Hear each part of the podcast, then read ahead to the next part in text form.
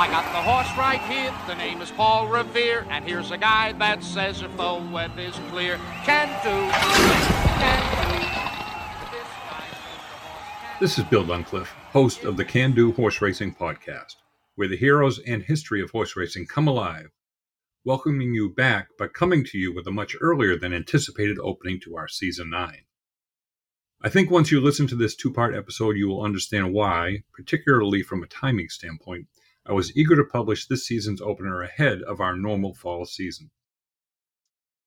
Longtime listeners of our Can Do podcast, and thank you for being so, Know that our focus here has always been on lesser known stories of our sport of horse racing, backstories that illuminate or fascinate, aspects of our sport that, for whatever reason, lay somewhat recessed in the shadows. In our sport of horse racing, we find many such stories hidden in those shadows. And in our current day, we have people who, in our less thoughtful moments, we may tend to assign to those shadows. Those people and their stories, their lives, are the focus of our guest in this first of two podcasts that celebrates the opening of the 2022 summer racing season in Saratoga. Our guest, Paul Ruchames, is the executive director of the Backstretch Employee Service Team, a nonprofit dedicated, as you will hear, to meeting the health and social welfare needs of the thousands of individuals without whom, let's face it, the sport of horse racing would basically cease to exist. I hope that in the spirit of celebrating the renewal of this annual Upstate New York Festival, you will find it in your hearts as well to not only celebrate but support the work of this organization appropriately pinned with the acronym BEST.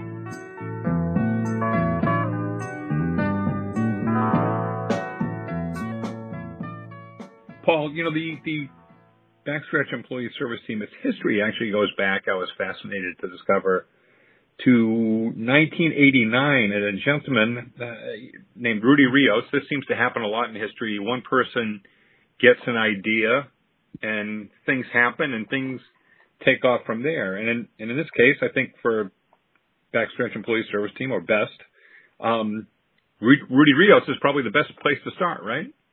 Yes, absolutely. Rudy, in, in 1989, he, um, he was at that time an exercise rider. Uh, he's now 82 years old. Uh, at that time he was an exercise rider and he was someone, and he is very public about this, uh, that was in recovery from alcoholism. Um, and part of his recovery process meant being involved in Alcoholics Anonymous or AA. And, uh, so he started to, one of the things in AA they do is they call it the 12 step. You know, they have the famous 12 steps of recovery. And Sure. the 12th step is where you are encouraged to find others who are suffering too and, and help them. So he basically started doing what they call 12 step work on the backstretch at Belmont, uh, finding alcoholics, people who are just, you know, really, um, beyond despair, um, and Hmm. helping them out if they would accept it, taking them to hospitals, to detoxes, uh, et cetera. And then that grew into, uh, through, and I wasn't with Best at that time, but Mhm. to a collaboration with, um, uh, uh, an owner, uh, at the racetrack and some others through that person, uh, to a small grant, uh, to be able to start officially a nonprofit and the best program. And so it began in, um, a small converted house, which we're still in, a little bigger now, but, and, um, and it began as really a way to treat alcoholics who were on the racetrack, which, and really it, it was an epidemic, um, at Hmm. the racetrack and, and Hmm. still is to some extent and in society as a whole. In, in that way, it's not that much different. But, uh, of course, it's in a way, in many ways, much more dangerous when you're working with, you know, 1200 pound animals God, That- yes. Yeah. are designed or bred to be pretty explosive and so on. So, you know, you need all five senses not only working, but working optimally. And one thing alcohol does is, uh, definitely dulls all the senses. So Hmm. there was a lot of danger and, and through Rudy's work, um, it developed into a, you know, really good small program dealing with alcoholics. And then we grew from there. I came in 19, uh, in, um, 2010 to best. And one of the things I did was try to expand its reach. So now we're doing uh, a whole gamut of services for the backstretch workers, keeping the original purpose, which was alcohol and drug abuse. So uh, now we became licensed by the New York State Office of Alcoholism and Substance Supports, um, and um, do individual and group counseling and refer out when people need more services. Uh, we also uh, developed a primary care clinic, which right now, in a wonderful way, is being run by uh, uh in cooperation with Northwell Health, which is really, in many ways, the premier provider of healthcare in, in this region. Um, in the New York metropolitan area and beyond. And I think in the future they'll be growing even more. Um, so we provide primary health care through them. Um, and we also have a number of other services. We help people with to get uh, enrolled in health insurance uh, because when I came there, most people were not. Um, so we enroll them on the New York State Health Exchange, or commonly known as Obamacare, um, mm-hmm. And uh, we give subsidies through the contributions that we get. So we're able to subsidize each person $100 on their premium, $100 per month per person per premium. Uh, and that really makes a difference because the Obamacare program is still out of reach for many people who are making low incomes. And that $100 often makes the difference between accepting it or not. Um, and then once you have health insurance, what it does, because a big part of our mission is encouraging people to just take better care of themselves which means preventive care. And um, so now there's you know no reason not to go to your prim to, to have a primary care doctor and to go to that person and get other medical services that you need, testing, lab work, etc. Mm-hmm. Um, and then we um, have other services. Uh, in addition to alcohol and drug, we have mental health counseling, um, and I think that's really uh, very important and often missed. The people who work on the backstretch, for the most part, are immigrants, uh, are mm-hmm. living apart from their homelands. They're living apart from their families. Uh, not all, but, you know, many, or I would say mm-hmm. the majority. And, and in many senses, they kind of are in this limbo where they, they really don't have a sense of being a part of either America or of where they were from, because it might have been years since they were back there or back there only minimally. And, you know, an essential part of every human's identity in modern times anyway is um, the nationality that you're from.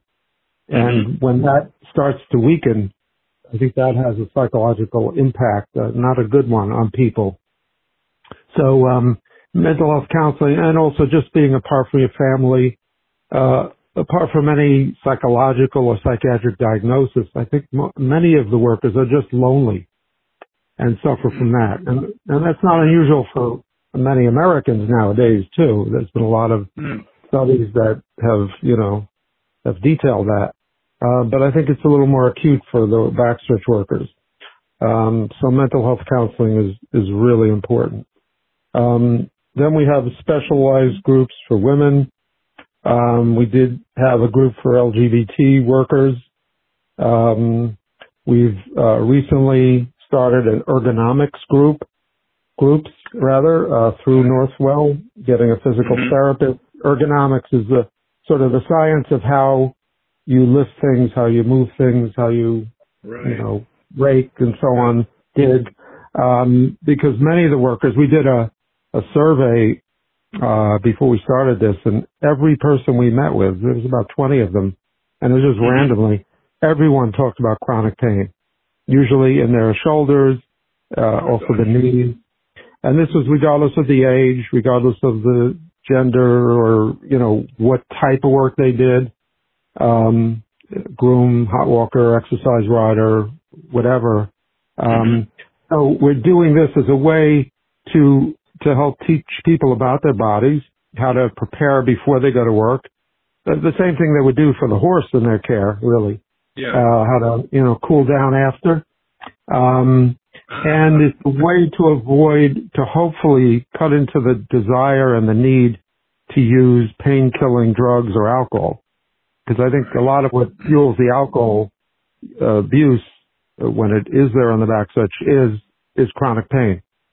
Um, and alcohol or drugs, they do work at least in the immediate, but of course mm-hmm. cause you tremendous problems after. So that's a, a promising thing. We've just begun it.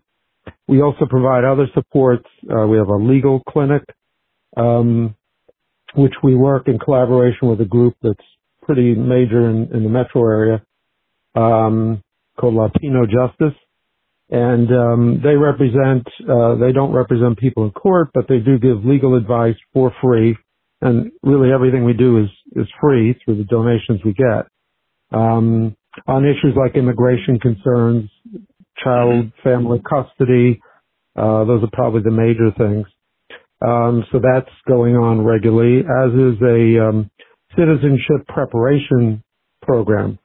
Uh, it took a little break because of the pandemic, but uh, we hope to get it up and going again, where we prepare people to take people who are eligible, of course, to take the citizenship exam and help them getting back and forth because some some of it they have to be physically present. Yeah. And uh, in the past, we've gotten dozens of people to become American citizens, and for me, there's almost nothing more gratifying than seeing that happen. Um, because there's a lot that goes into becoming a citizen. Um, I mean, these people are probably more knowledgeable about American history than most Americans. That's right. so, yep. Yep. And usually it means you really have to learn English well. So it's a, it's a great thing. Um, we also have an English as a second language program, uh, to teach people English. Um, and then, um, uh, another recent thing we've started with uh, Northwell or restarted is a sort of a mini farm, uh, which we're doing in the backstretch behind Todd Pletcher's barn at Belmont. Okay. Um, okay. and we hope to expand that and uh, possibly at some point give it over to the workers as kind of a side business. Um, so you know, and it, and in the process teaches them about healthy eating, healthy food, because a lot of times uh, what's available is fast food, which um, only exacerbates some of the problems they have. Yeah. yeah. Um, and and then we have other ongoing pro- programs around helping with food, clothing when needed, transportation assistance, translation uh, assistance, and uh, when they need it, help with getting disability or workers' comp services. That's a quick overview of what we do, and I think we've had a real major impact. We we provide uh, services to well over a thousand people every year.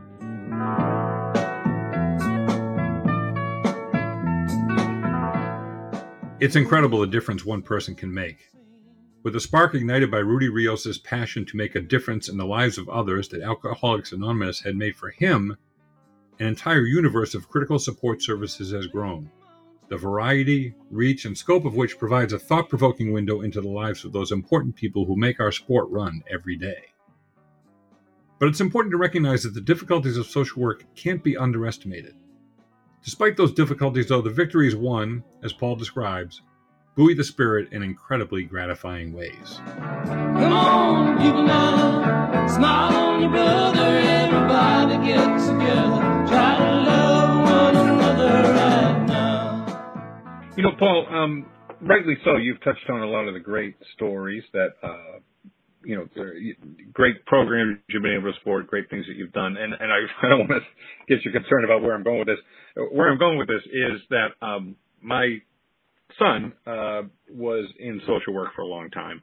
Um, mm-hmm. and one of the things that I learned, cause I'm not a social worker, uh, but one of the things I learned in talking to him was that, um, I mean, social work is is hard, and what's what's I think most hard about it, and what what I think was very discouraging to him is that it never stops, and that in some cases, no matter what you do, you're not able to be successful, um, or you see the same stories over and over again. So that's that's going to be hard to deal with.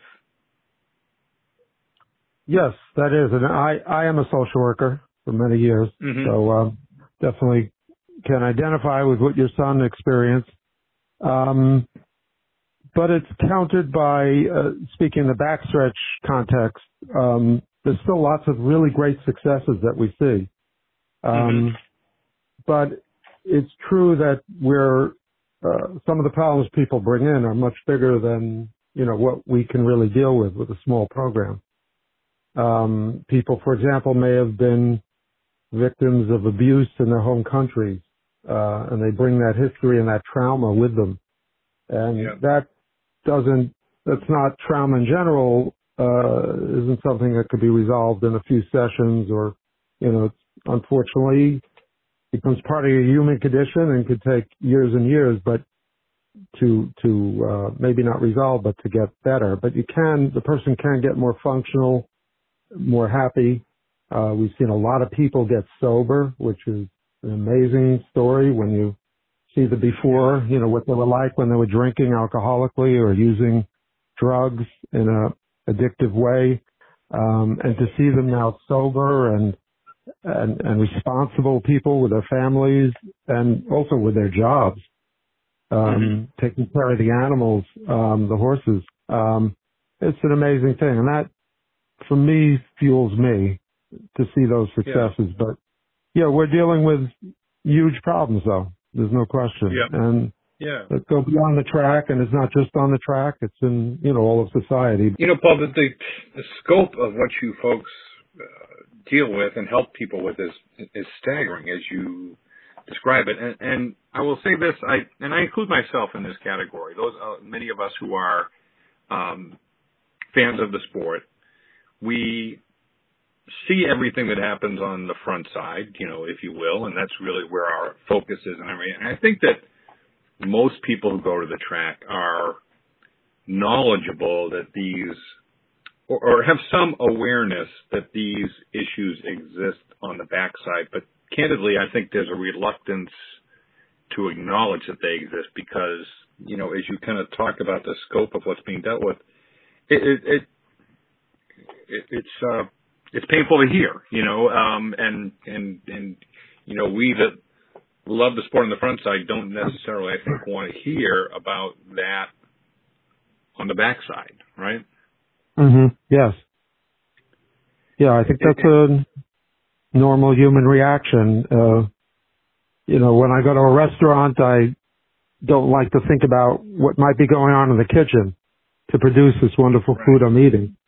Right, um, right. Yeah. So it's kind of like a cognitive dissonance. We, you, you know, two different things that oppose each other.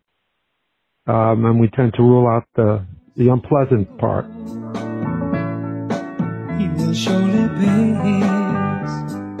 Understandably enough, as Paul describes, it's a somewhat natural human emotion not to peek too far behind the curtain of what we find to be a particularly enjoyable outing.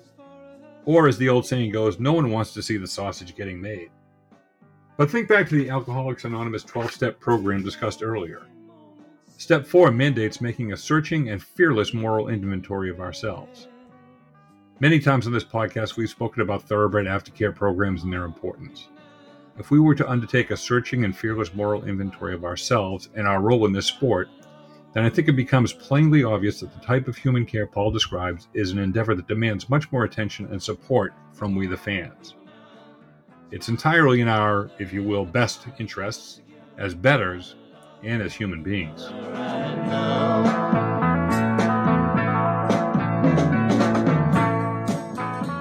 I think when we are able to step back and acknowledge it, the thing that we have to think about, um, you know, whether, you know, like you, you kind of grooms, exercise riders, hot walkers, Racing, I always tell people, I, I think a lot of people don't realize what a labor-intensive sport it is, but also what mm-hmm. how intense the labor is, right? Um, uh, you know, these people on the backstretch, they are up early. Um, mm-hmm. It is physically demanding work, and quite frankly, they're not high-paying jobs either, right? Right, right. Yes, I think all that is true. They're waking up often at three or four in the morning. And it could be on a cold February morning when it's two degrees out and, you know, they're splash, getting water splashed on themselves as they're bathing the horse or, and, um, yeah, it's very, it's difficult work, but it's work they, for the most part, really love. Um, and and that's one real positive. They're doing.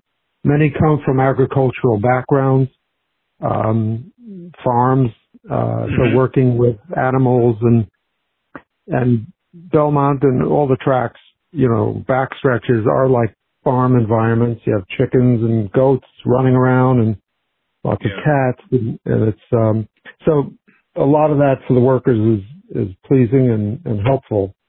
Uh, and they're doing something they love and develop an attachment to the horses too. That in some ways it's not unlike having. Well, it's different than having a pet, but you know the the connection you make is uh, deeper, and most people in their work lives don't get that kind of connection. And horses, I think, are pretty empathic animals. Yeah. Um, yeah. And and in fact, they're used now for therapy with um, a lot of veterans and yep, right. sick children. Uh, it's a growing field actually, and and so you know there's that real benefit too to what they're doing, and it's the jobs are low paying for the most part, but compared to what pay they could be getting in Guatemala or wherever they're from, right. you know, yeah. it's it's great and it it gives them the opportunity if they can stay free of drugs and alcohol and gambling uh, or problematic gambling and problematic use of drugs and alcohol, uh, they can save a lot of money that can be then transferred to their to where they're from, or that can help support their families. Yeah, you know, you mentioned something that, um, you know, uh, so in my own family background, I know my grandmother, her husband, uh, they they lived in Nova Scotia, and he came to the U.S. three years, I think it was, ahead of uh, my grandmother, and the rest of his family worked as a train conductor on the B&M Railroad here in the Boston area. And when he had saved up enough money, um, sent for his family. Um, tragically, he died a couple of months after they, they came. But that, that's a, that's an aside. I, I think that those of us um, with a European immigration background, let's say, uh, you know, are familiar with those stories of people coming to this country working, saving money, sending it back home. Um, it just struck me when you mentioned that about that being, uh, you know, uh, a factor on the on the backside too. And quite frankly, to my shame, it's not something I had really thought about before. But it sounds like it's true for a lot of the folks that are working here. Mm-hmm. Yes, absolutely. I think you described it well. Wow. So, in a sense, that they're denying themselves certain luxuries or pleasures so that others in their family can, you know, live a better life, uh, which is a pretty noble kind of thing. It is. It, it sure. It surely is. It surely is. Wow.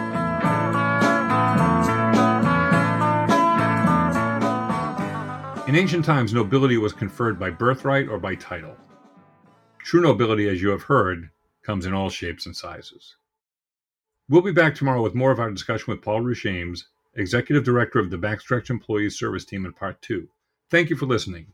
In the meantime, May good health and happiness for you and your loved ones be yours today and always.